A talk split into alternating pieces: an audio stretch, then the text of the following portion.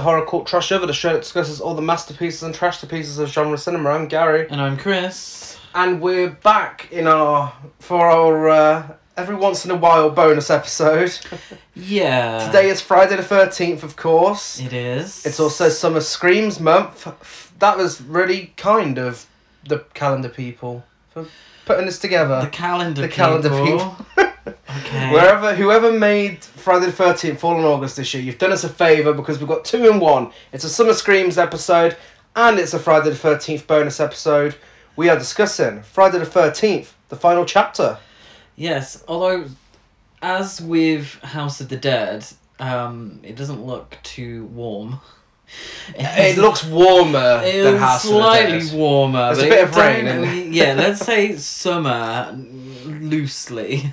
Well, it's I mean it's all set in summer. This, this these first four films are all set like days apart, aren't they? You- Well, not okay, the after the first one, Yeah. two, three, and four are. Well, it, like you said, it just pisses it down in this one. Yeah, so, basically. Yeah. Um, yeah, so uh, you may or may not have heard our previous bonus episodes. They were recorded a very long time ago, released a long time ago. it was a it sounded like a good idea to begin with oh let's do a friday the 13th on each friday the 13th that appears which is great but how many how long have we been doing this It's podcast like- for Be two years next month two years next month and this is the fourth one of how many of, of twelve. of Um, 12 yeah, we might have to start doing double episodes for it. Who, who knows? I said I think I said that last time, but here we are talking about one film. Ah, this deserves its own episode Yes. Um, so yeah, so we've discussed part one where Jason Voorhees drowned, his mum come back for revenge. Part two uh, is after his mum's decapitated, Jason comes back, wears a bag on his head. You may recall all our baghead jokes. Part three, Fancy 3D and the disco theme. yeah And now we go to 1984 to bring you the best film in the franchise. yes um definitely the best film Yeah? in my humble opinion. And uh, it's called The Final Chapter, but it's not the Yes. final chapter, This obviously. is not our final Friday the 13th episode. no, we've got another eight to go. Um, yeah, it's it's certainly not even close to being the final fucking chapter. and it's not even the only final chapter. We get another final Friday as well at some point in the franchise. Oh, Um, I mean, they should have called the remake the final one because we haven't had one since, and it's been a long time now. yeah, I don't think we've got enough time to go into the um, legal wranglings. No, but of Corey Oh, the Feldman. franchise. Yeah, but Corey Feldman is, assures us all that it's all over, Oh, okay. and and he's a very trustworthy source, isn't he? Bless him. He's, he's had a tough time. Yeah. Directed by Joseph Zito, uh, the director of Abduction, Blood Rage, The Prowler, Missing in Action, Invasion USA, Red Scorpion, Delta Force One, The Lost Patrol, and Power Play. So you're that's B movie royalty there. Yeah. Um, The Prowler is a fantastic slasher film. Yeah. Such a good slasher film. Uh, Missing in Action, uh, in, uh, Invasion USA are B movie classic action films. Uh, canon, I believe they I think are. so, yeah. Um, so yeah, the- the film's in good hands. Yeah. Uh, I mean, I'm sure a lot of those other films later on ham it up, but this one doesn't. If any film in the Friday the 13th franchise is going to even come close to being a scary film, this is the one. Yeah, for me, and I'm gonna say it now rather than the end. For me, this is quintessential slasher Yeah. film. This abides by all the rules, and it it does it a little extra. So the the kills are gory, the characters are young teens having sex. They're obsessed with it in this film. Mhm. Absolutely obsessed with it. Um, so it abides by all those rules, but it also does that thing that not a lot of slasher films does. It makes them likable. Yeah. So top notch. Absolutely. Uh, made on a budget of two point two million dollars, and it made thirty two point nine million dollars. I mean, wow, that's some success right there. Yeah. So number one, again, horror is the go-to genre for a low budget, big Yeah. payoff, And also, that's the reason why this isn't actually the final chapter. Yeah, like I mean, they literally released a new beginning a year after. yeah.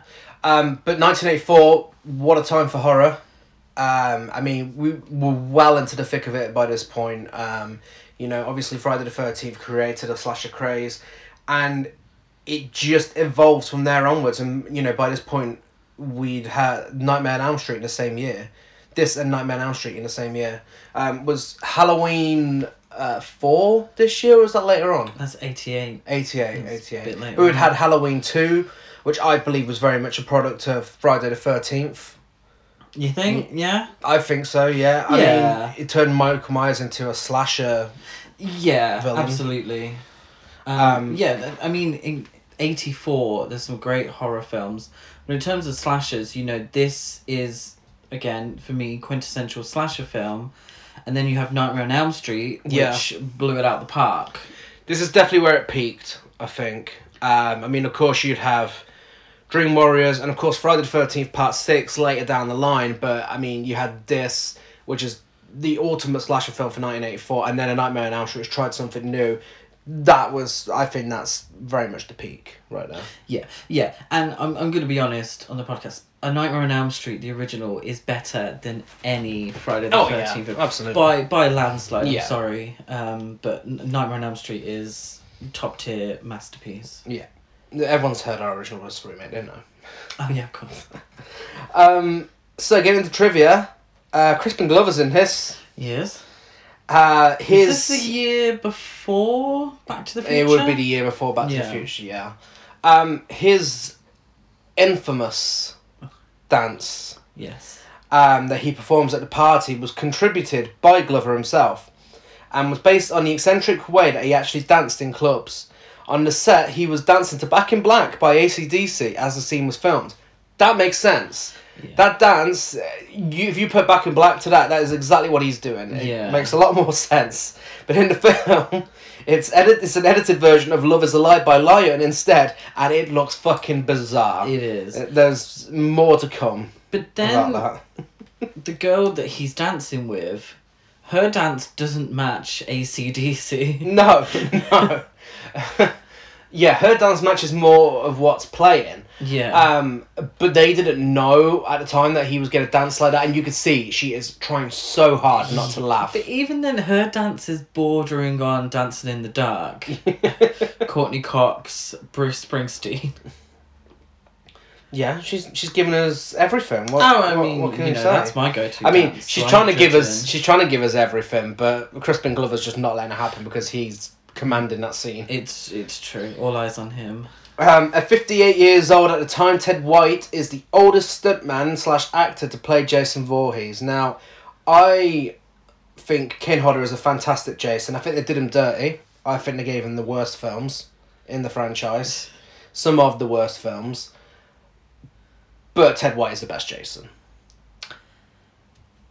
I'm gonna go on record and say, and this might get me a little bit of backlash, um, but I can never really tell the difference. Well, with Ted White, Like, he's how different can it be, really? with Ted White, he's more relentless. Like there's no stopping him. But but then I would put that down to d- direction he was. Oh yeah, given. yeah.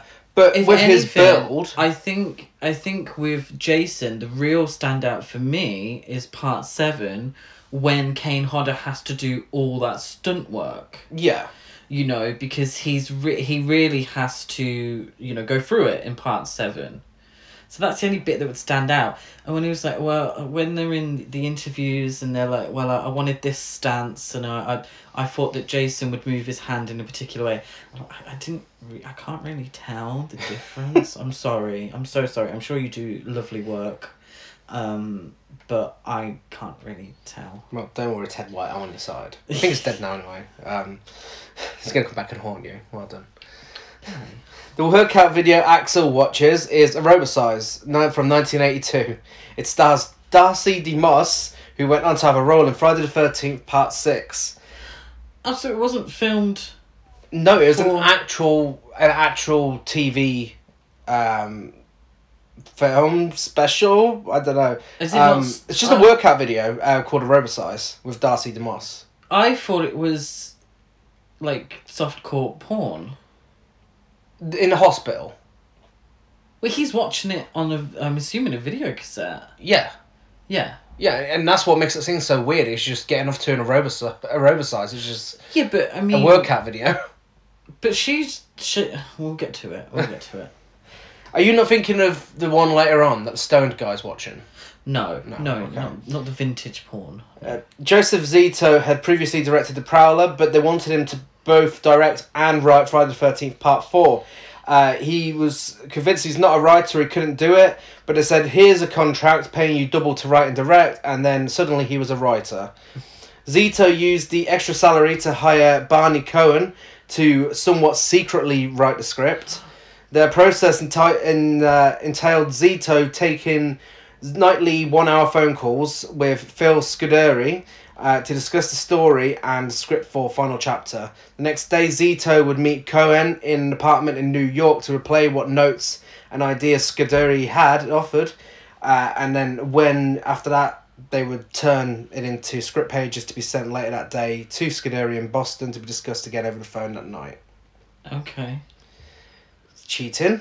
Um, it's, it's a little bit. I mean, I mean, it's it's a, a slasher film. Uh, is there really much writing that needs to be done? The writing, I think the writing's good in this film. It is. It, the it feels very dialogue- self-aware. Yeah. Everyone makes, everyone goes on about you know part six, and I love part six. I think it's the second best film in the franchise, um, and how that was the self-aware one. This is very self-aware for nineteen eighty-four. Yeah, and also you know credit where it's due. It's the one for me that makes the characters more real. Yeah, I mean, because you got the Jarvis family as well. Yeah, yeah. There's I'm more invested in the characters, which okay, yeah, is is good writing.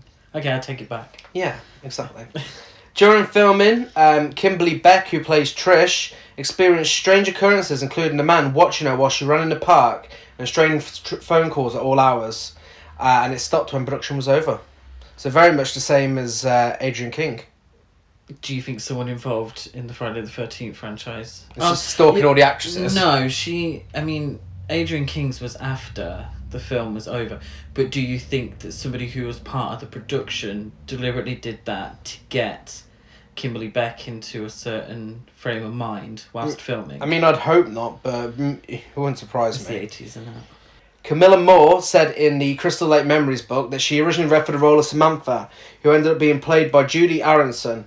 She said it was a fun reading, but she was very nervous about the full frontal nudity required for the role and wasn't sure she really wanted to do it. Then suddenly, the casting agent stopped her in the middle of the reading uh, when they saw that she had an identical twin sister, Carrie.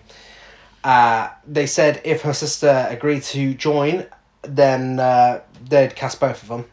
Camilla asked Carrie, uh, who was excited about it, and they agreed. But then they learned that the new roles would involve nudity for both of them. Uh, Camilla was hesitant about that, but Carrie, uh, who Camilla said had always been more adventurous, said she had no problem at all with taking off her clothes. So Camilla agreed to do it too. And Camilla admitted that if her sister hadn't been there, there's no way she would have been brave enough to strip naked and swim in front of the mostly male crew. You only really see their bums, don't you? Their asses, Mm, Not yeah. really. I wasn't looking that hard. It's. uh, I mean, it, it's weird because it's not often you see it these days.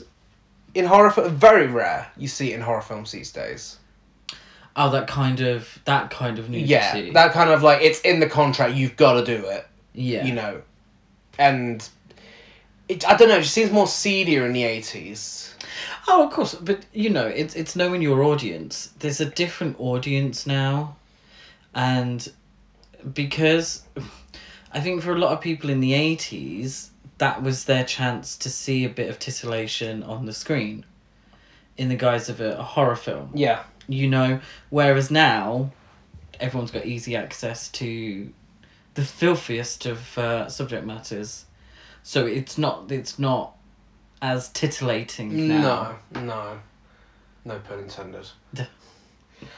um, but I mean, yeah, I mean, very much like the case of that. You know, if she didn't want to do the nudity, and if, if she didn't have a twin sister, you know, would she have got that role just because she didn't want to do the nudity? Well, and no. but how necessary was the nudity though? Not very. I suppose, but i- if it's in, the, it- it's a difficult one. It it is a difficult one because, on um, at one point, you know, if an actress says she doesn't want to do the nudity, you should respect that. yeah. But then also, nudity is part of the product that you're selling. Mm. You know, people watch a Friday the Thirteenth film, expecting kills and a bit of nudity. Yeah. If that's what they're selling, then they sh- you know they should provide. It, it's a di- it's a really difficult one. Yeah. I mean, by this point they'd released the first three, so, Yeah, so it, it should be expected going in uh, in during the eighties, of course. yeah, I mean, it, it, it's it's auditioning for a role. If that's what the role entails, then you're gonna have to kind of do it. Mm. You know, there's plenty of, just because it's a low budget horror film, doesn't mean that um, it's any different to say something like Basic Instinct. Yeah. Where it was a role that required nudity, but it was a bigger budget, um, s- slightly more prestigious. Mhm. You know, so you wouldn't have basic in Basic Instinct without Sharon Stone's Yeah. nudity. Yeah, it's true. It's part and parcel of the role. Yeah. But I understand what you mean. Like, how necessary is it really? Uh, writer Barney Cohen originally wrote a scene involving Jason fondling Trisha's breasts, but the producers uh, didn't want it. No. The uh, uh, director Joseph Zito also disliked the scene because it made Jason seem too human and less menacing. Yeah, I think Like, that I think would be so Has to unnecessary. be asexual, like, absolutely. Uh, it's played for humour throughout final chapter that young Tommy Jarvis is suddenly surrounded by horny teenagers renting a cabin uh, that he can see into from his own house. However, the reality of the situation is that those actresses were indeed very or partially naked, and Corey Feldman was still young enough that Eric Anderson and Kimberly Beck took him trick or treating the first day of filming. Since it happened to be on Halloween. There we go. So they shielded 12 year old Feldman from most of the bad stuff using tricky editing when necessary. Uh, what they could not control was the power of a low cut top, sans bra underneath. Uh, according to Feldman, in the scene in which Jodie Aronson's character bends over to greet Tommy's dog, unbeknownst to anyone, he could see down her low cut top. Lovely. What a memory to cherish. Uh, what from a the set great to tell memory. everyone years later. This is our second Corey Feldman film this year. Uh, it is, yeah, yeah. Uh, if anyone has watched his performance of Go For It since we last recommended it, please let us know. Is that the one where the actual song features Snoop Dogg, but when he performs it live, it features some really random rapper? That's the one. That's the one.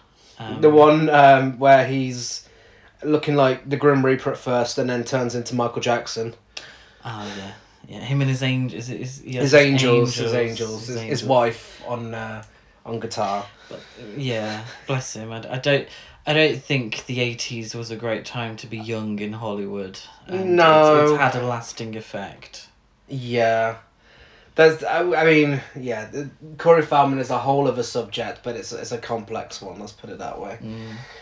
Uh, it's been suggested that the only reason Tom Savini worked as a makeup artist on this film was so he could accurately age and properly kill the character he created from the first film. Yeah, Tom Savini's back in full force I was gonna with say, this thank, one. Thank God for it. Some of his most disgusting practical effects yet. Yeah, that really. I mean, still to this day, it's it's it holds up so well. it does. It does.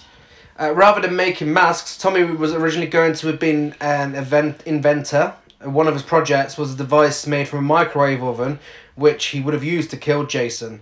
Uh, some of this is seen in the final product and is seen in which he repairs a car. Okay, killer microwave. Bonnie Hellman's agents told her about a possible role in this film, The Hitchhiker, uh, but then told her that she would not want to do it as there were no lines. However, she ended up taking the role anyway. Thank God. And it's probably her most famous role. and she is an absolute gay icon in this film. Munching down on a banana with a fucking rainbow signs uh, on her, but we'll get into it. Um, podcast regular Roger Ebert called this film an immoral and reprehensible piece of trash. Like really, Uh, Like, Well, yeah. Seriously, it's just a bit of fun. But yes, it was, it was going to be morally correct, uh, a Friday the 13th sequel. Yeah. What the fuck did he expect watching it? Just don't fucking watch it. Peter Barton was talking as taking the role um, in the film by the powers of Matthew Starr, uh, co-star Amy Steele, who played Ginny in Friday the 13th Part 2. So who did who did she play? No, Peter Barton. who Um, did Amy Steele play? Ginny! Oh. Thank, thank you. God's sake. Uh, Peter Barton, I, I think he was maybe one of the most. I don't know how famous that show was, um, but he probably had the most experience because he was in He- was he in Hell Night as well, wasn't he? He was, yeah. Yeah, and uh, he probably is the smallest role apart from the hitchhiker in the Mm. film. That's true. Yeah, he barely does or say anything. Actually, to be fair, he's probably the one with the, the least characterization. Uh, Tracy Jarvis's fate and death would have been more further explained in a deleted scene that had been cut from the film. Uh, an alternate ending to the film that's you can find on all the physical media releases of this uh, shows a dream sequence where Trish and Tommy wake up the next morning after killing Jason to the sound of police sirens. Trish sends Tommy to summon the police who have arrived next door. At that point, she notices water dripping from the ceiling and goes to investigate. She enters the upstairs bathroom and finds the body of her mother floating in a tub full of water. Uh, bloody water at that. Trish lifts her mother out of the tub, prompting Tracy's eyes to open, revealing them to be solid white and devoid of viruses. Uh, Jason suddenly appears from behind the bathroom door and prepares to attack Trish, and she wakes up in hospital um, in a scene that's reminiscent of the actual ending of the film. Uh, we've seen this ending, They're haven't we? reminiscent of the first film. oh, remin- of the yeah, first she- film? yeah. Yeah, but also Yeah. reminiscent of this one. She wakes, yeah, she wakes up. mum in the bath. She wakes up in a hospital in this That film means as well. she's still there. Um, yeah, I mean the ending has no audio, so it's, it's hard to enjoy it properly on the special features. But I think it would have been a little silly. I think it would have been. I I think it's for the best that they didn't include it. Yeah, You know, the mum getting killed off screen. I think. I think that works better. yeah. Um, oh, spoiler alert, excuse me. Um, but yeah, I, I do think that works better. I didn't want to see her get killed. I, d- I did, because the kills are so over the top. Yeah, I d- it wouldn't have been nice to have seen the mum get, like, bludgeoned or her head split in half or. uh, according to Ted White, some, some interesting facts about Ted White. Uh, he and director Joseph Zito did not get along uh, during filming. He refused. Uh, Ted White also refused to talk to the other actors on the set um, because he thought it would diminish their fear of Jason. Method acting. Do you think he was the one stalking Kimberly Uh, Bear? He probably was. Because he didn't sp- talk to him, she probably didn't know who he was anyway. Mm-hmm. Corey Feldman was legitimately terrified during the window shot. Ted White didn't like Feldman, calling him the meanest goddamn little kid he'd ever dealt with.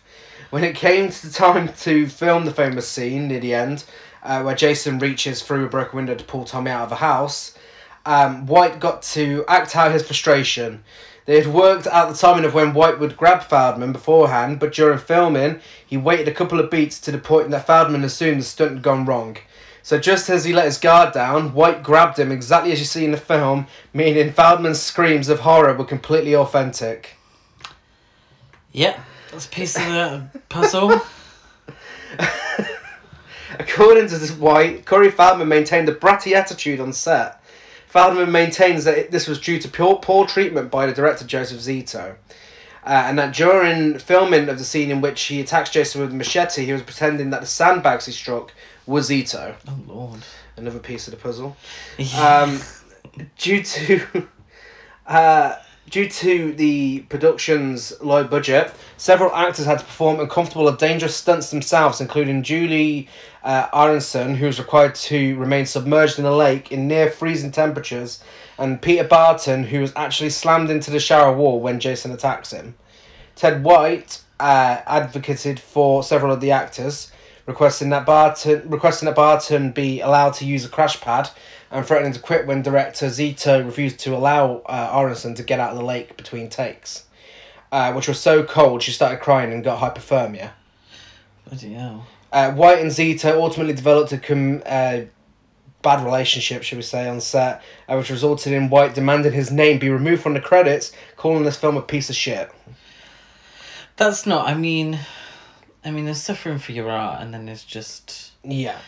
ridiculousness, you know. And an actress shouldn't get hypothermia whilst filming, especially something. And I, I know budgets are low, but they cannot be that low No. to put someone's health at risk like that. It's so stupid. Especially in a summer film as well. You know, summer screams up Someone stuff. screams, you sure, Jan?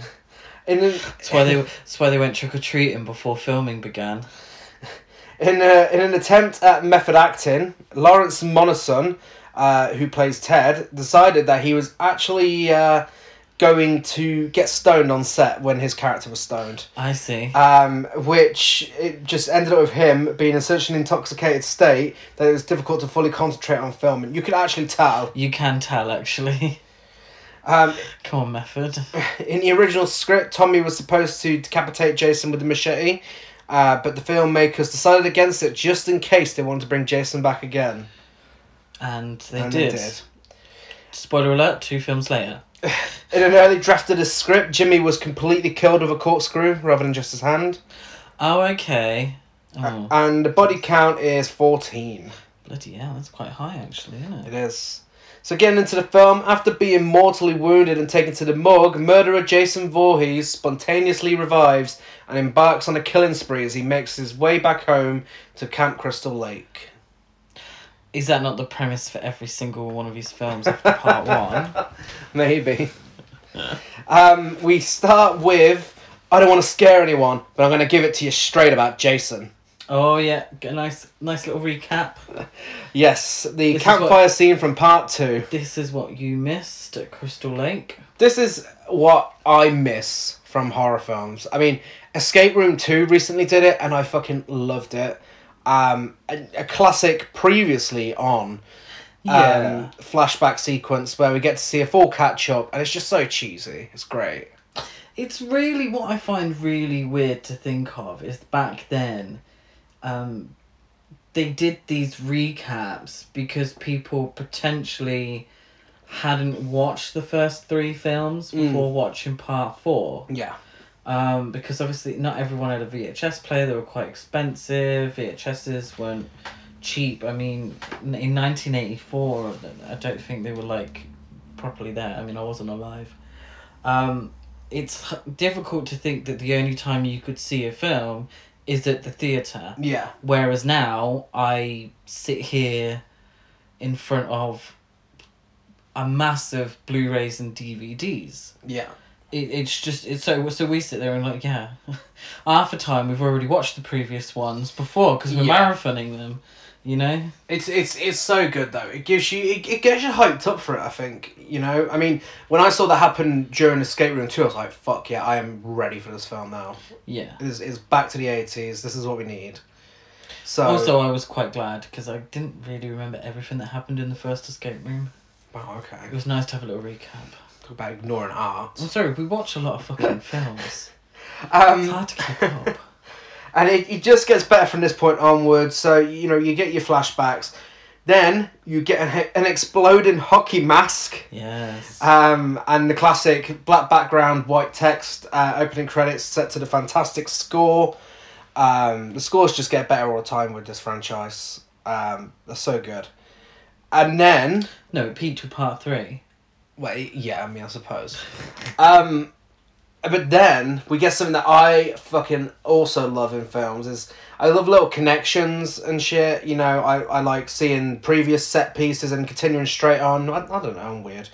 Um, this does that perfectly. So this starts after the events at Higgins Haven uh, from part three, and they've recreated the set so well. Um, you know, Jason's in the exact same place with the axe in his head from where he ended in part three. mm-hmm Um, you know, they're, they're wheeling out the bodies, they're talking about the people who died in part three. It's such a great connection.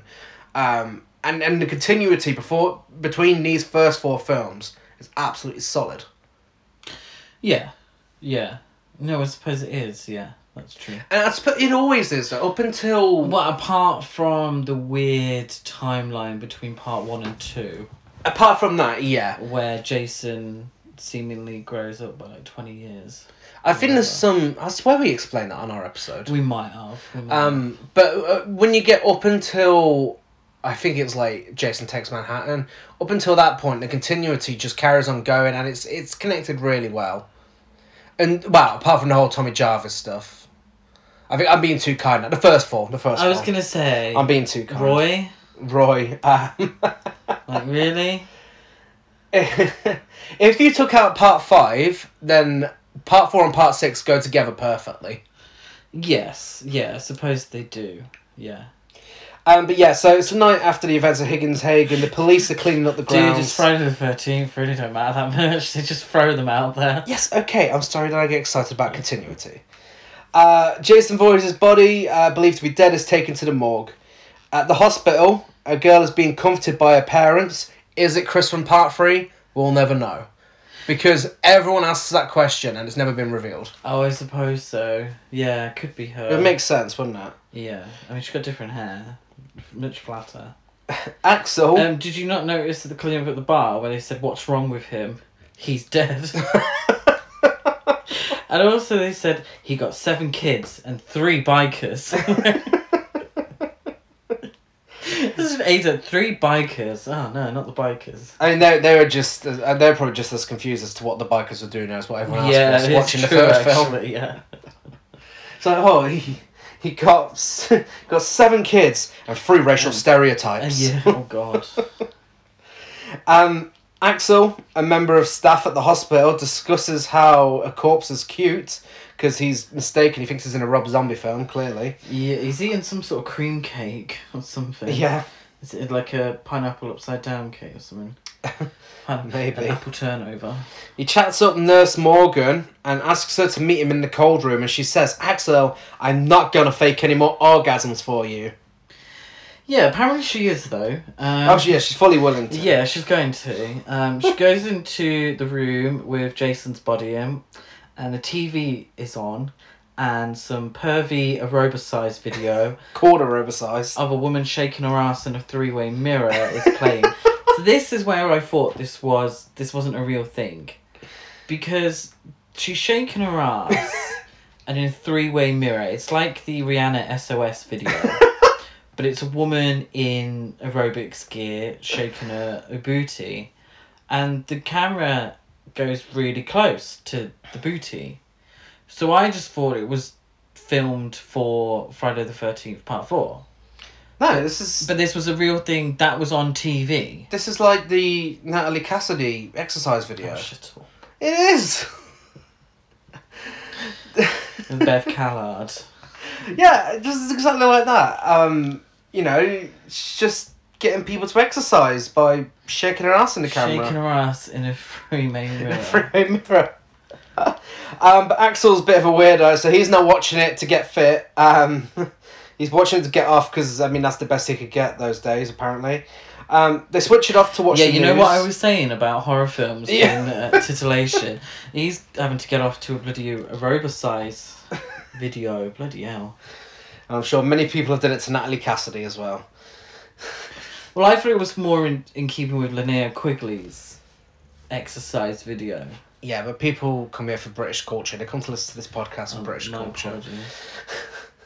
Um, they switch off the uh, aerobicized video to watch the news, and when uh, it's, they talk about how Jason's been taken to the hospital, Nurse Morgan's like, "Yay!" And she works like wow. Okay, calm Yay. down. Uh, excuse me, seven kids and three bikers died.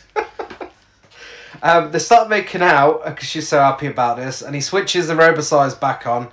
When Jason's hand falls out onto her leg, and he says he's that line of dialogue: "Jesus Christmas, goddamn Jesus, holy Jesus, goddamn Christmas shit." I don't...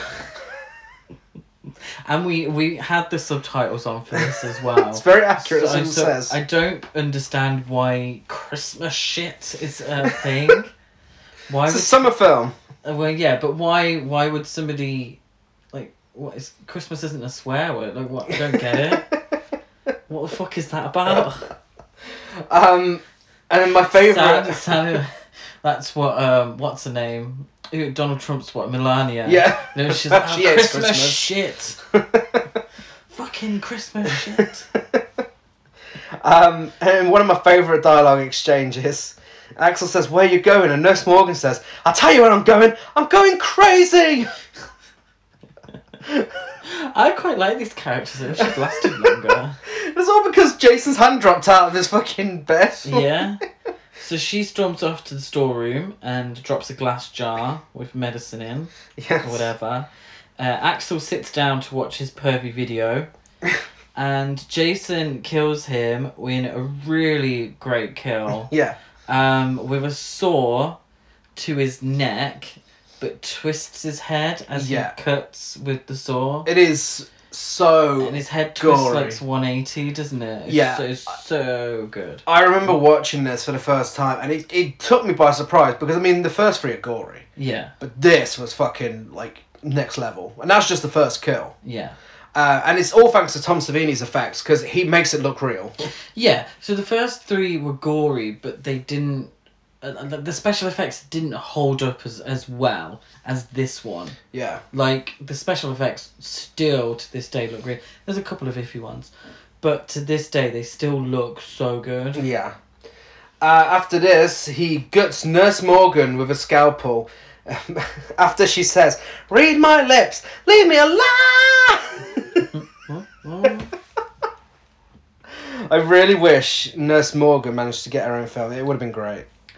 she, yeah, yeah. She. What else was she in? Was she in something else? Was she in Back to the Future? Oh yeah, she was. Yeah, but she was just um, she was just a friend of Leah Thompson and that. Uh, the following day, Trish Jarvis and her mother Tracy service some Gail and Audrey Platt energy and go for a jog. They're going for a jog. Chris discovered this, uh, and it will be posted on our social media. They're definitely giving the energy of Gail Platt and Audrey Roberts going for a walk around the lake. Yeah, Um, yeah, and there's nothing much to say Just having a about without gossip. scarves. Yeah, just having a little gossip as they do a power walk. Sp- Listen, it's Speedy Mums in the morning. yeah. Speedy mum, sporty mums in the morning. Sporty Mums in the morning. Tommy Jarvis uh, is introduced, played by Corey Feldman, and he's told he needs a haircut whilst he's wearing a mask. So off the bat, we see he's uh, obsessed with horror. Yeah, I'm assuming that all of these are from Tom Savini's personal collection because they're all. I very, assume they so, are very yeah. good. They are very good. A group of teenagers drive to Crystal Lake for the weekend. The group consists of Paul, his girlfriend Sam, virgin Sarah, her boyfriend Doug, awkward Jimmy, played by Chris McGlover, and jokester Ted. Ted is disgusted that Jimmy broke up with BJ Betty and gives him a lecture on how he should have treated her right. He puts the situation in his imaginary computer and informs Jimmy that he's a dead fuck. Yes. Ted, um, most likable prankster from Friday the Thirteenth. Um. Yeah, I suppose he He's is not a the- complete arsehole. no. Um. He's not. No. But he is. He's the banter king, isn't Yes. he? He's he's someone who would call himself the banter king. Yeah, and and Jimmy is uh, indeed a dead fuck. Well, apparently not. Well, not by the end of the film. Yeah. Um, if anyone's the dead fuck, it's Ted. I mean, He- Well, chance would be a fine thing for him. He's the only one that doesn't get laid. in Uh, It's that true. house. one thing that stands out in this film as well is the performances. Yeah. I mean, everybody does a really good job. They do. Um, for, again, for a, a slasher film in the eighties, you don't normally expect that, but everyone's really fucking good. Yeah, yeah. There's not. There's not. There's usually one person who's like really off, Yeah. and in this one there isn't. No. Um, Even like Corey Feldman, and this is Yeah. early on in his career. He actually does a good job. Yeah. Um, I mean, Crispin Glover basically plays himself. Essentially. He's just a fucking weirdo. Yeah, by all accounts, he just plays himself. He's an awkward weirdo. Um, that's why people love him. Uh, they come across Pamela Voorhees' tombstone on the side of the road, They do for some reason. um, which has just been put up there. Jason just put it up. the Yeah. memorial at the side of the road for his mum. And, and speaking of amazing performances, a hitchhiker holding a sign saying Canada and love. And the love is in rainbow font. What a fucking queen. I think. I think she's uh, Absolutely lesbian queen. lesbian queen. As soon as she's wearing a fucking Rambo bandana, um, you know, she is fully dressed for the occasion. Yeah, she's given me what the love child of the hippie couple from part three would look like. yes. She's dressed like a hippie, but she's got like that brow, that black curly hair. Yeah, they, they drive off from it and then pick her up, and she turns a sign around and it says "fuck you," and she sticks the middle finger up to him. Well, they don't. So what? What happens is they drive past. Is it Sarah's the one? Should we pick Yeah. her up? Is like, oh, there's no space for her. Um, Ted shouts out the window, "Hey, got a sister? Rough, rough." She's really harsh. Very, very harsh. Very un- unfair. And uh, then she turns the sign around that says "fuck you" and uh, gives them the finger. She then sits down in a bizarre series of events. She sits down at the side of the road, has, whips out a banana, She does. Oh, takes a bite out of the banana, don't. and Tom Savini's hand grabs her, Yeah. and Jason stabs her through the throat, So stab causing the- a banana to fall out of her mouth. Oh, don't from the back to and it stabs through to the neck. It's it's a, gr- a great special effect, as as all of them are, mainly. Um, but I find this the most disgusting because this half chewed fucking banana and a, quite a bit of drool as well. Yeah. comes out of mouth and I'm like, oh, that's And disgusting. She's became a cult icon within this franchise just because of that one scene. just because that one scene. So rest in peace, lesbian queen. The teens arrive and meet neighbours Trish, Tommy, and Gordon the dog, whilst Tracy watches them from the window. Uh, can we just appreciate the fact as well that the Jarvis mother is called Tracer Tracer and Trish? And Trish. So if anyone's watched Barb and Star, uh, you know that Trish is the best person on the It's true. planet. It's a perfect name. Perfect name. Trish. Trish is the perfect woman. And and when paired with Tracer as well, it Trish just they just sound like British Trish and characters. Tracer. They sound like they're from Coronation Well, then you Street. got Gordon. You, you know who Tracer is in Coronation Street, don't you? And Not just Tracy Barlow. Oh no, Yes. hang on, she wasn't Tracy, was she? She's Tracy in real life. well, Avid. Avid. Oh, she's Tracy in real She's life. Tra- oh, her, her okay. name's Tracy in real Well, life. there we go. Imagine if Tracy Jarvis tasered Jason was like, Avid. It's good that word. Tommy watches Sam getting dressed uh, and make out with Paul in their window. And, i i I mean, in a bizarre series of events for Corey Feldman, really. I don't know what the fuck he was thinking. Um, he just starts acting like a fucking idiot. Well, there's a scene before this between Sarah and Sam. Isn't Oh, there? yeah, yeah. So they're in the bathroom and they're having a chat. So Sarah's the virgin. It's the mandatory slasher film, two girls talking about having sex, one of them's a virgin. Yeah, so we child. need to establish that Sarah is a virgin and Sam isn't. But Sarah's actually really quite rude. Yeah. She's like, Well, you've done it with everyone. And then Sam's quite patient with her. You know, you'd give her a slap. Which is, well, that's not true. I do, you know, I do it with, what's his name? Paul. Yeah. um, you know what guys are like. They go around telling everyone that they've slept with you and they haven't. And Sarah's like, oh. And then, uh, like, doesn't apologise No. for assuming that she's this massive slag. You know, it's, uh, I would have been like, who the fuck do you think you are? Come in here. I'm trying to give you some advice to make you happy. And um, you're calling me a slut. I mean, I'd have rather if she was just like, and what? At least I'd get some dick, and bitch. what? Fuck, Well- at least I'd get it. Spoiler alert, she does get her revenge a little bit, and then a little bit, doesn't she? Yeah. Good old Sam. Um, She informs that Sarah and Doug are sharing a room, but don't worry, it's bunk beds. bunk bed. so I don't think Doug is her boyfriend. no, he is. He is, she just doesn't want to have sex with him. Oh, okay. She's not ready. Well, Well, it for don't now, ta- for don't now. take much persuasion. she, she don't make it till the end, so she's not a virgin. but by she's the end of painted the out to film. be that character. That's the She one you is think the- she's going to be. yeah, well, it's true. Um, Because also, playing against type, I don't think Trish is a virgin. no. She was ready to jump on what's his name very quickly. We'll get Oh, to f that. yeah, well, we- that's a Yeah. bizarre series of events in itself. Yeah. We'll get to that shortly. Um, so Tommy sees some knockers through the Yeah. window.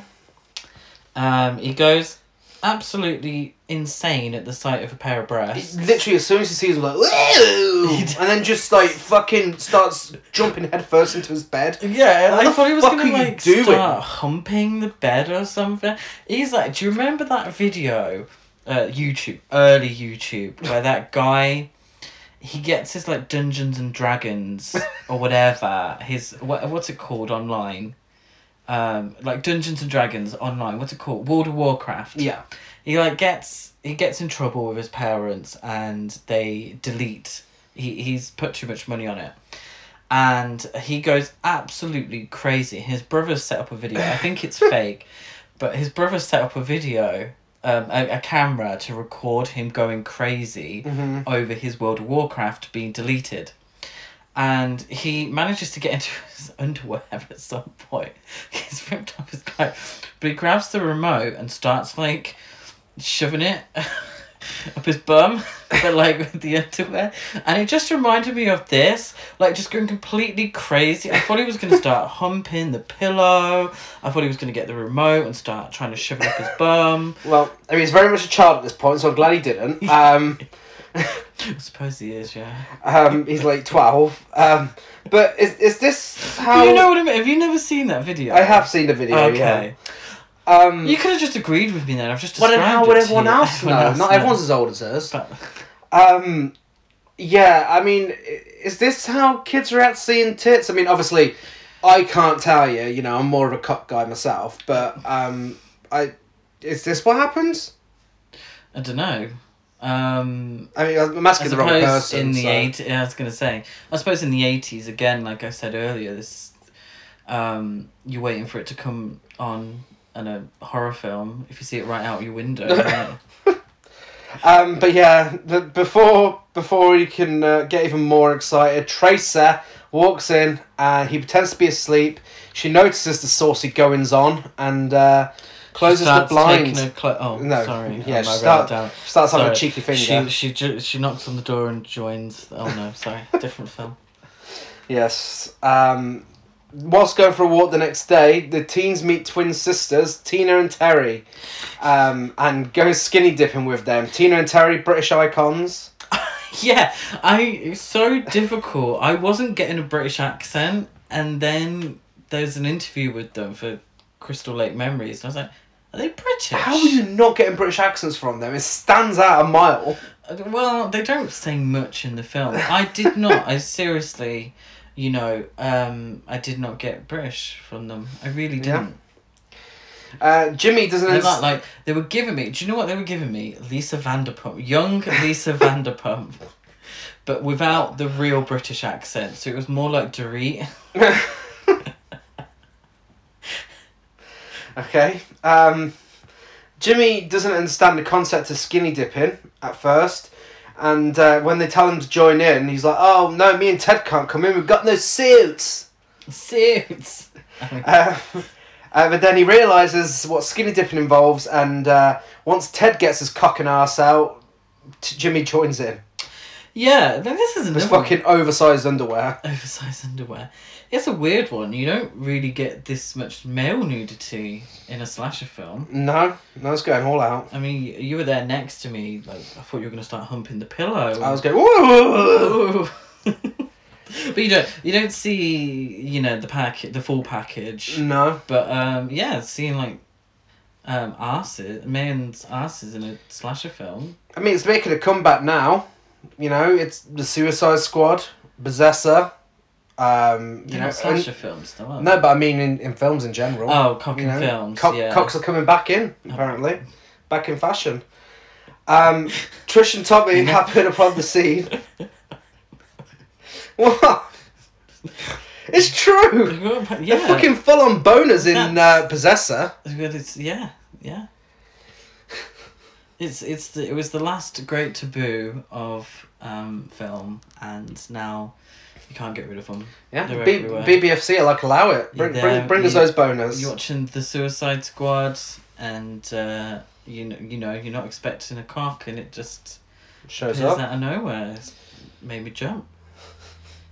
And anyone who wasn't going to see the Suicide Squad, who is now booking their ticket to see a bit of cock, I think. Uh, You're welcome. I think DC owe me a bit of money. for Yeah. that one. Trish and Tommy um, happen upon the scene, and Trish is invited in, uh, and then she's invited to a party taking place that night. Uh, after this, Tommy says to her in the car, "Some pack of patootsies, her." What the fuck is a patootsie? Breasts, Gary. Oh, okay. Breasts. Um, the car breaks down.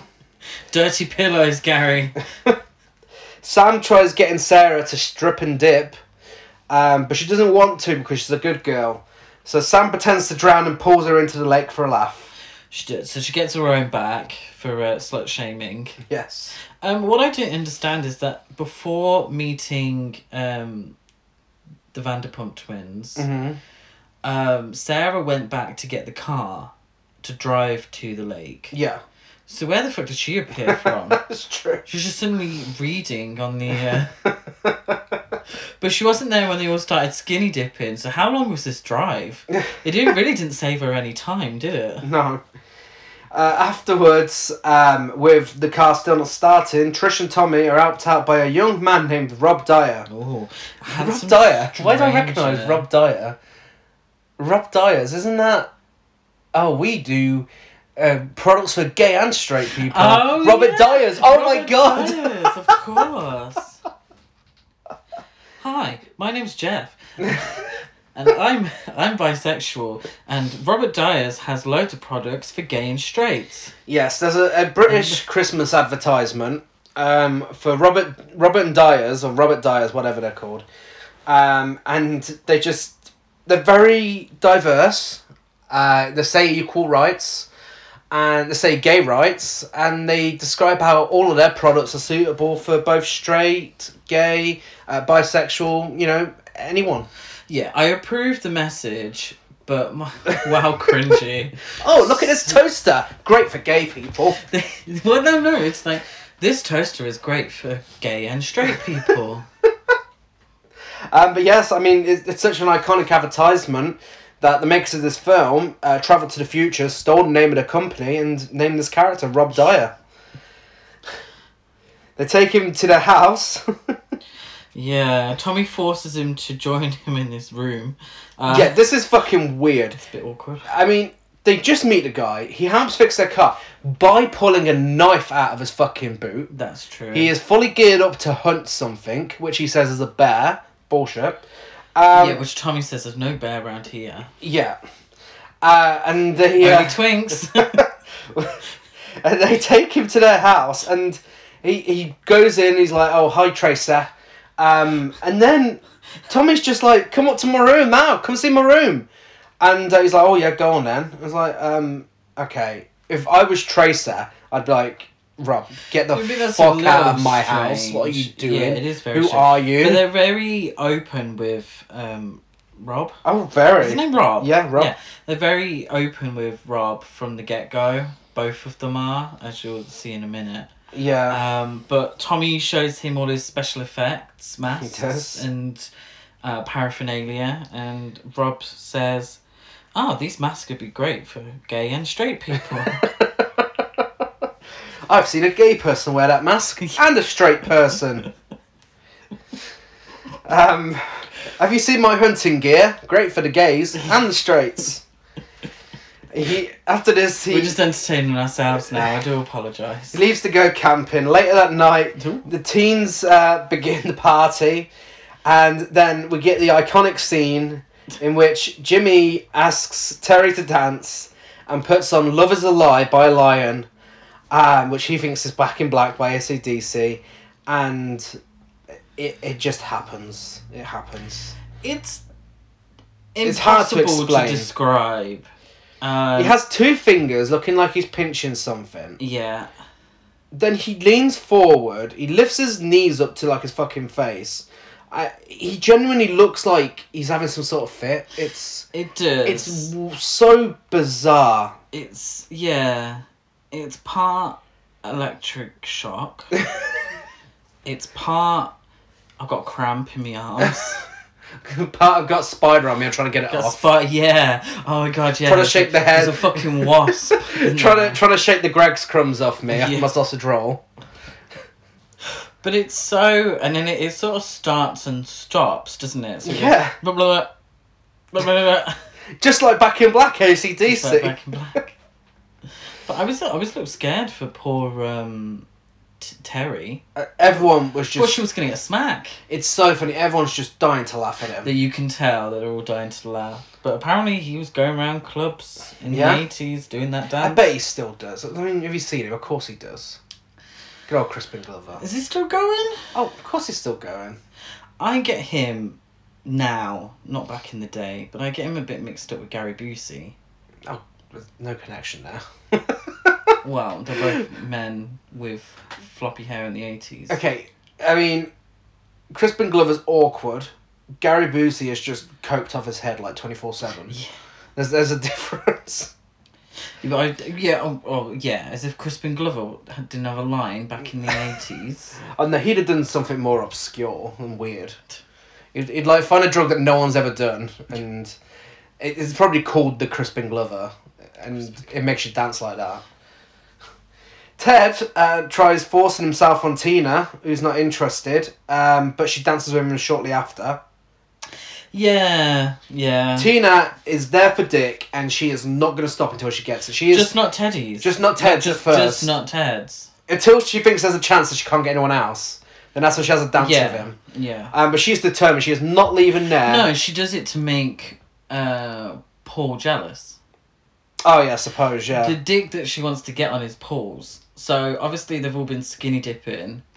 She's done a bit of window shopping, she has. and she realizes that Teddy's isn't great, no, but Paul's is the best. Jimmy is obviously somewhere in the middle. Um, Jimmy's somewhere in the and middle. she settles for him. Spoiler alert. Oh. Um, Trish tells Rob about her parents splitting up and uh, lets him know the stranger that she has only just met a few hours ago. She lets him know that Tommy always leaves the door open at night just in Yeah. case it rains or if Rob fancies a shower. Yeah, if you need if you need anything, oh, um, Tommy always forgets to lock the door. Okay, number one, Tommy is a child, and therefore, if he keeps forgetting to lock the door, why don't you check it before bedtime? like, come on. Uh, number two, you shouldn't be telling a complete stranger who has a knife in his boot that he A can whole bag of hunting gear. yeah, that he can randomly enter your house anytime he likes. she is what we would call dickmatized. um, and uh, yeah, she's uh, lost her senses because Yeah. a man. It's like out of my bedroom. Uh, it's just upstairs on the left. Um, I wait. I'll wait for you with open arms, and open legs. A jealous Sam sees Tina flirting with Paul and leaves. And uh, before she leaves, she says, Actually, I was thinking of taking a little swim. It seems to be a bit close in here for me. yeah, Tina stares at Ted to make him jealous while she dances with Paul. And uh, Jimmy suggests that he runs the situation through his computer. yeah. Well, they do. Um, Ted and Jimmy have um, a hilarious moment in the kitchen uh, where Ted's an arsehole again. And he does that thing, he puts his hand through his crotch of his jeans Mhm. and says, well, You're just a dead fuck. And obviously, Tina walks in. Yeah, as as Jim is saying, you got the hot one of the two, which I understand is a joke, but it's really rude. It doesn't make any sense. They're Like the twins. identical. They're identical twins. like they're they're wearing the same fucking shirt, apart from the colours of the shirt are swapped, aren't they? Yeah, So slight- one of them, so uh, there's vertically striped, blue and pink Mhm. on uh, one of the shirts. The blue is wider than the pink. And then the other one, the pink is wider than the blue, and that's the only way to differentiate between the two. Um, the Sarah is it Sarah that goes out? Oh, the Sam isn't it? Goes out um, Sam goes to the up 'cause It's lake. getting a little too close in. Yeah, here. she goes out to the lake. She goes skinny dipping. Um, and in a really brutal scene. I mean, even more brutal now. You know, she got hypothermia from it. Mm. Um, Jason impales her with a spear from under the raft. Yes, goes all the way through um, her stomach and then her back. A great scene, isn't it? And if you thought that was brutal, Paul goes out to look for her, and he is stabbed in the groin with a fucking harpoon gun and lifted into the air. He is. I- It's unbelievable. like, this is one of the harshest kills in this fucking film. It's yeah. It's literally harpoon to the gonads Yeah. and then lifted up into the air. It looks very painful. yeah. I mean, it's- I think it's that also knowing part of the film as well, where it's like sex will kill you. Yeah. So Jason is literally going to stab you in the dick. And he's. Jason's just fucking waiting underwater. He's Yes, just waiting underwater for him. What is he doing there all that time? He's like, okay, they'll be out soon. oh, wait for them to take their clothes off. They are getting it. Yeah, like he stays in the Not in a water for a good very way. long time. So if you remember in Freddy versus Jason, the old uh, Jason died by water. how can we use that? Well, he's got no issues with it in this film because he stays under that water for a very long time. Um, inside, Tina rebounds by slow dancing with Jimmy, uh, and they make their way upstairs. Well, before that, uh, Rob, armed with a machete at his campsite. Yes, Rob is carrying a machete. Rob, have the I guy. got this? Have I got this the wrong way round then? You probably. This I is- I had Tina going up to the bedroom with Jimmy before Paul getting the harpoon to the dick. Oh, okay. I think. Oh no, I've got it after. Uh, either way, it happens around this Either way, time. Rob, I I don't think it matters too much. Rob, who now knows when he can get access, easy access to the Jarvis house, is armed with a machete uh, at his campsite, and uh, he hears Paul getting killed. Goes to investigate, sees someone walk by his tent, and Jason just fucking broke the harpoon gun in half and threw it in his tent. He has actually. He's littered. It's like, yeah, disgraceful. I can't be asked to fucking carry this around me. I'm not going to use it again. I was thinking that. I thought that this would have led to people thinking that Rob was the killer, Yeah. um, but it doesn't. So this is very much the case now as well in the franchise where Jason has weapons magically appear. Like, Yeah. where the fuck did he get a harpoon where gun? did he get harpoon? from? yeah. Um, yeah, Tina then decides she wants Jimmy, um, so asks him to dance with her for a bit before inviting him upstairs. Ted, now high, finds a bunch of stag films, which he finds hilarious. Now, you might be wondering, what are stag films? Stag films are porn films made secretly in the first two thirds of the 20th century. Yeah. And when we say porn, it's literally it's like um silent films just with topless women just topless women doing sort of dancing. ballerina moves. Yeah, well it's, yeah, ballerina moves and and yeah, weird dancing. It looks Victorian. Uh, Like, They're dressed like they're Victorian, but it's from the silent era. And this is very clear at this point that, that Ted, the actor who plays Ted, is very high. Yeah, His you eyes can see are it in his fucking eyes. red. You can actually see it in his eyes. Um, but he, he's having the best time watching these stag films. Yeah. Um, Terry tries to leave the party early, um, but before she'd get on her bike and after she calls her sister a slut for getting some She does, yeah. of her man. But she she says it from outside. Yeah. Well- oh, you're such a slut! It started raining, so she's not even gonna hear her. She's like, "You slut!" Oh, yeah, why am I uh, giving her American accent? She's the British one. Oh, you fucking slut! You fucking scat! Jason uh, then stabs her with a spear. yes, He's got a spear now. yes, got a spear. Um, Tracy arrives home and discovers the power outage. Uh, while searching for ch- uh, children and Gordon, she's killed off screen. She is blessed. Tracer, She is. R.I.P. Sarah suggests an early night. Yes. On the bottom bunk, to Doug. She's not Leaving- tired, is she? No, she's not tired, uh, and that leaves Teddy alone with his uh, vintage porn. It does. Uh, and then after this is when Trish and Tommy return home. Yeah, from where we're not sure. I don't know where it they wasn't went. Established where they actually went. Uh, Tommy, uh, Trish is driving quite fast, and Tommy says, "Oh, the party will go on all night." Um, seemingly not, because everyone's gone off for a shag. So Um, There is no party anymore, and the party wasn't that great anyway. no. Let's be fair. No, it was, it was a very dull party. It wasn't a lot going on. not really. Like, the most action that went on before All the Sex was, uh, well, Crispin Glover's dancing and uh, Tina and Terry slitting open a can of whatever they're drinking and downing it from the bottle. oh yeah, they- That's like the most exciting thing that happened. yeah, Um, Trish and Tommy uh, realise that their mother is missing. Trish goes to search for her and finds Rob's campsite. He slashes the tent open with a machete, thinking she's Jason. Just- In a bizarre, um, well, I say bizarre. It's bizarre for the poor actress who plays Tina. Um, bizarre series of events. Jimmy asks her post-sex uh, if he was a dead fuck. She confirms that he wasn't, and that he was in fact incredible. And the kiss he does here. This isn't the. We're not the only podcast who have noticed this. It looks so uncomfortable yeah. for the poor actress. He forces that kiss on her. Yeah. I, I don't know if that was expected, but th- the horror show podcast picked up on this as well. So I looked out for it the time after I listened to that and watched it. And yeah, it's uh, it looks uncomfortable. It does. It Oh, does. Crispin Glover.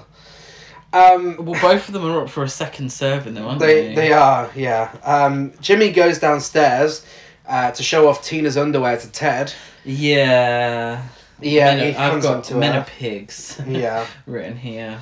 Um, and uh, and then he gets a bottle. Of, he goes to get a bottle of wine, but he can't open a bottle of wine, can he? No, because there's no corkscrew. Yeah. he's like, Do you know what a fancy corkscrew is? Like, Fancy corkscrew. Um, and then on his last, hey, where's corkscrew? He gets his hand pinned down with the corkscrew Yeah. um, before Jason strikes him in the face with a meat cleaver. He just- And this is again, this is fucking brutal because his head is still shaking when he hits him with the meat cleaver. It, it just it's so detailed. yeah, it's, it's great special effects. It really is. Um, I know I keep saying it, but it's actually the, probably the highlight of the film is these special effects kills. Tina looks out of a window upstairs and finds that her, her sister's bike is still there. Jason then bursts through the window and throws her to her death, crashing on the car. It's such a great shot of her. It's slow mo out the window, Mm-hmm. and whoever the stunt double is, um, actually you can't see. You you're not like oh my god she's wearing a wig. You know it's Yeah. stunt double, but she goes out the window and slow mos on top of the car, and as she's, you know, lands on top of the car, all the windows smash out, don't they? It's a Yeah. great visual, really great visual. Um, apparently, no one heard this though. Yeah. no one heard any of this going on. Someone's this um, car smashing, um, but you know, it, it's a film. I'll, I'll let them off.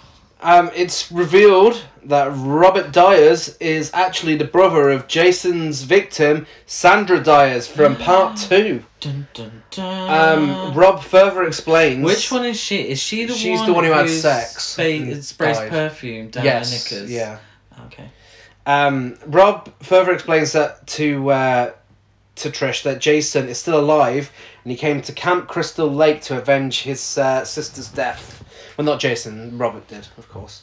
Um, worried for Tommy's safety, Trish and Rob make their way back to the house. Ted continues watching the stag films but gets a bit too close to the projector screen and Jason stabs him in the back of the head with a kitchen knife. Yes, and uh, he like slides down, doesn't he? Yeah. Cuts through.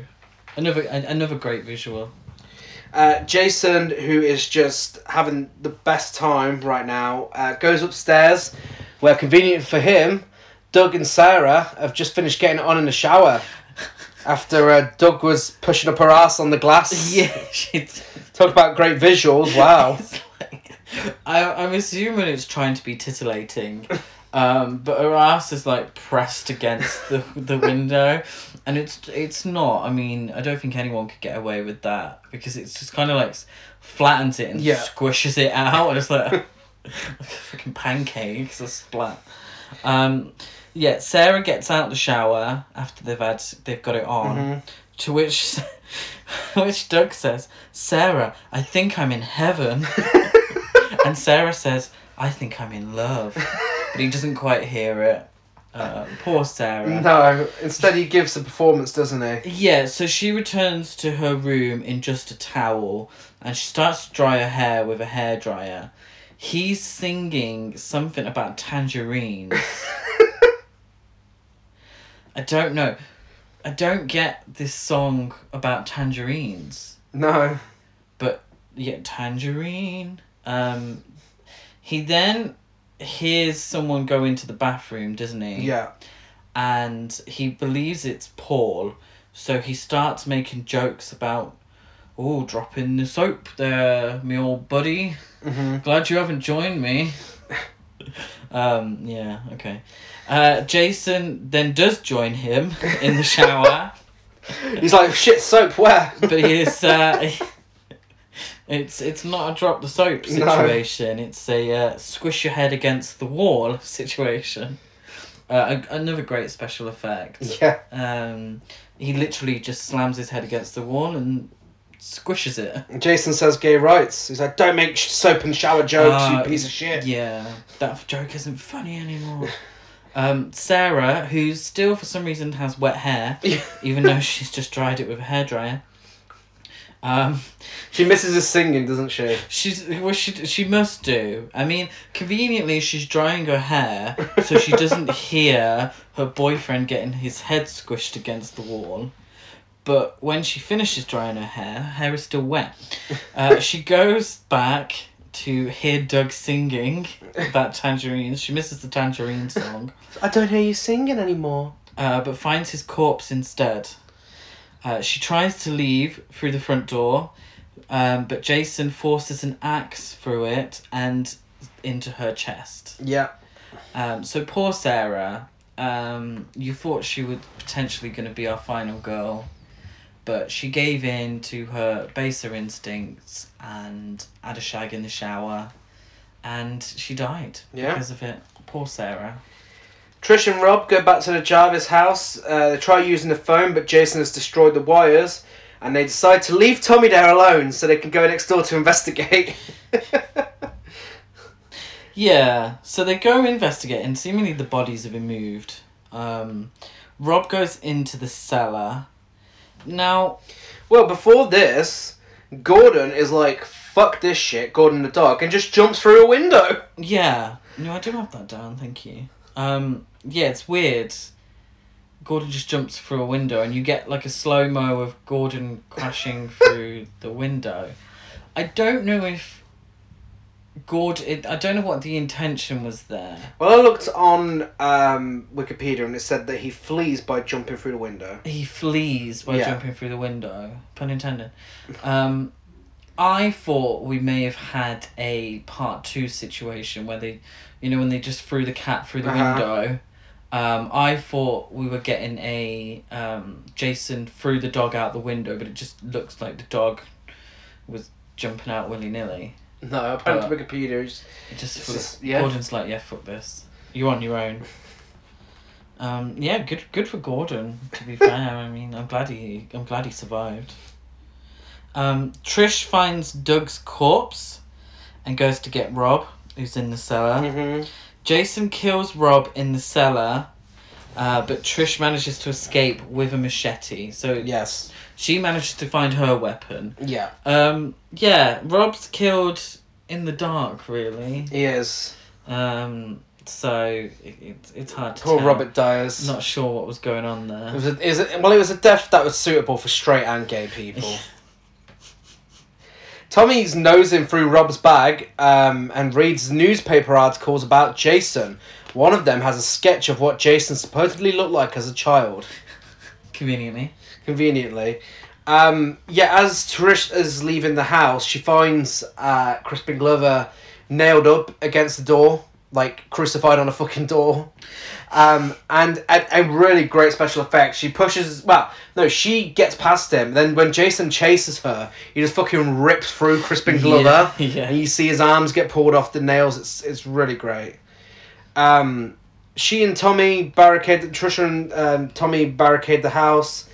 Uh, but Jason throws Rob's corpse into their living room, grabs Tommy through a window, to which Trish bashes him on the head with a hammer a few times. uh, and then crashes through their front door in a really great shot uh, and chases them into Tommy's room.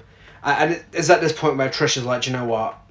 I'm here to be a slay queen. I'm gonna be a slay queen." Yeah, she really comes into her own now. Um, because we we said about Chris in part three. Yeah. About how she kicks the shit out of Jason. Trish stands her ground as well. Yeah.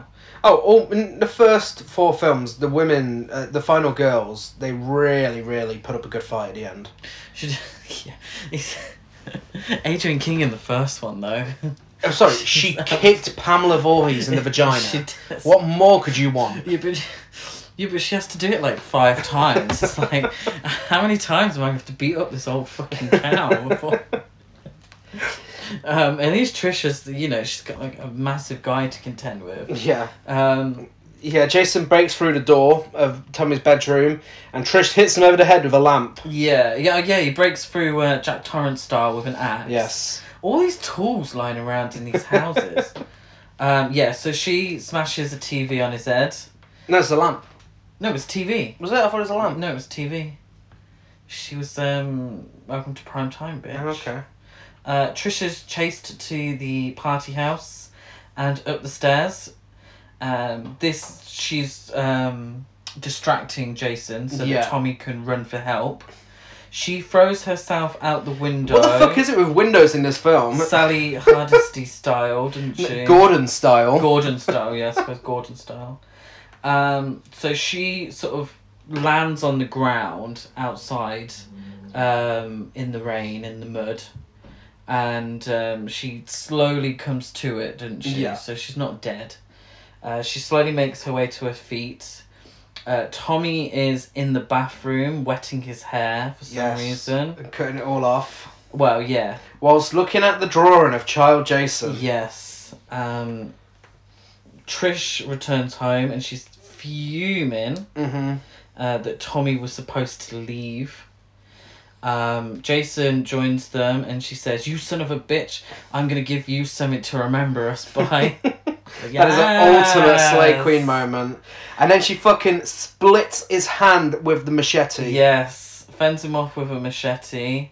Uh, Tommy goes downstairs and he has a freshly shaven head with like patches of hair. Yeah. and suddenly very pale and tired looking. So I don't know what else he's done. He's- I assume he would have special effects makeup though. wouldn't Yeah, he? he's So- really he's gone in full Jason from part one cosplay, Yeah. uh, and he uses child psychology just like Ginny, Yes. um, and uh, he used it long enough for Trish to hit Jason with a machete, removing his mask.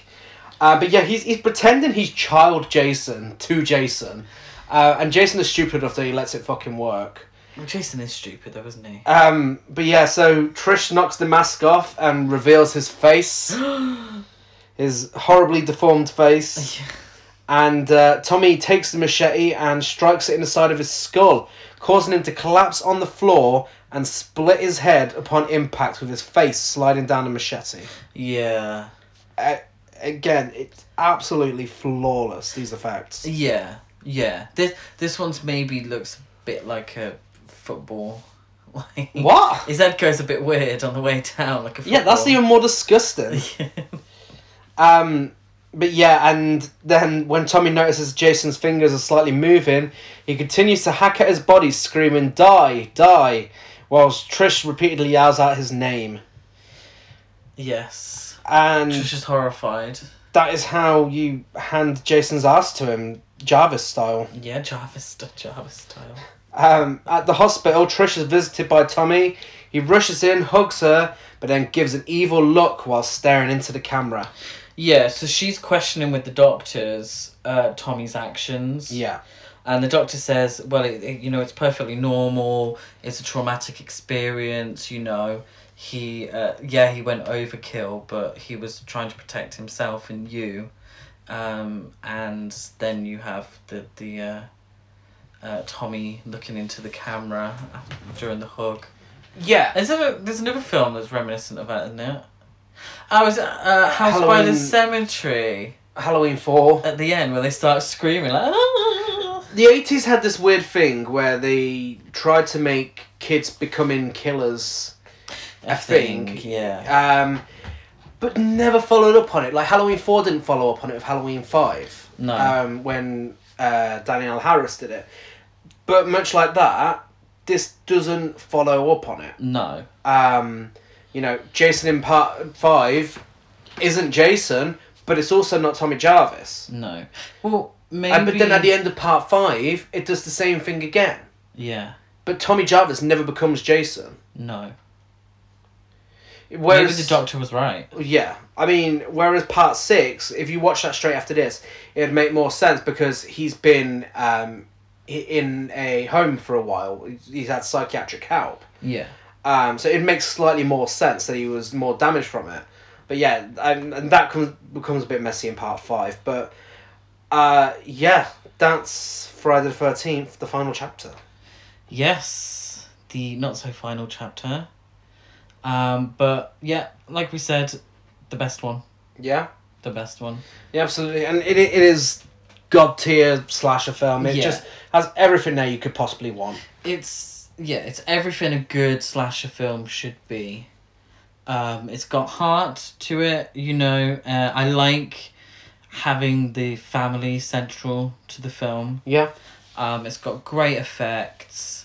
It's got um, likable but disposable teens Yeah. as well. Um, Jason looks very intimidating. Mm-hmm. Yeah, it works. It work. It works on all levels. Yeah, You know, this isn't rocket science. You know, it's and that's not what you want when you've got a bowl of popcorn on a Saturday night in Yeah. front of the uh, TV. And whereas the first three, you know, they have elements that make them laughable at times, uh, maybe haven't aged very well.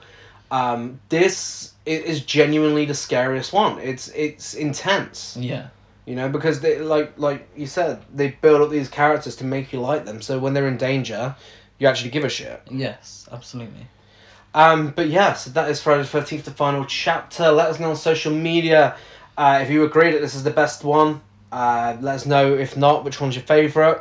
We will not be taking Jason Takes Manhattan as an answer. Uh, you will be ignored. You'll be blocked. um, we're Horror Cult Trash over on Facebook and Instagram, Horror Cult Trash on Twitter. I'm Delight Gaz92 on Letterboxd, Gazmo205 on Instagram, and GazCruz92 on Twitter. I am Chris Barker eight two three on Twitter, Instagram, and Letterboxd. Uh, rate, review, and subscribe if you're listening on iTunes and like and follow on everything else. Again, tickets are on sale for our Hellraiser screening at the Chapel Town Picture House in Manchester for September the 30th. You can get those on Eventbrite now from the link in our bio on Instagram and everywhere else. Next week, uh, well, on Tuesday, we will be back with Cruel Jaws. Nice. Uh, and if you're wondering when our next Friday the 13th episode will be, we'll be back on May 13th next Whoa. year for Friday the 13th, a new beginning. And if anyone only listens to our Friday the thirteenth episodes, I'm sorry you've got such a long wait till the next one. Yeah, you got you got a while to go. Could you imagine? Listen to some of our other episodes, Yeah. tide yourself over. Yeah. Uh, so yes. Uh, for those strange individuals who don't listen to those episodes, we'll see you next year. But for Yes. everyone else, we'll see you on Tuesday. Bye.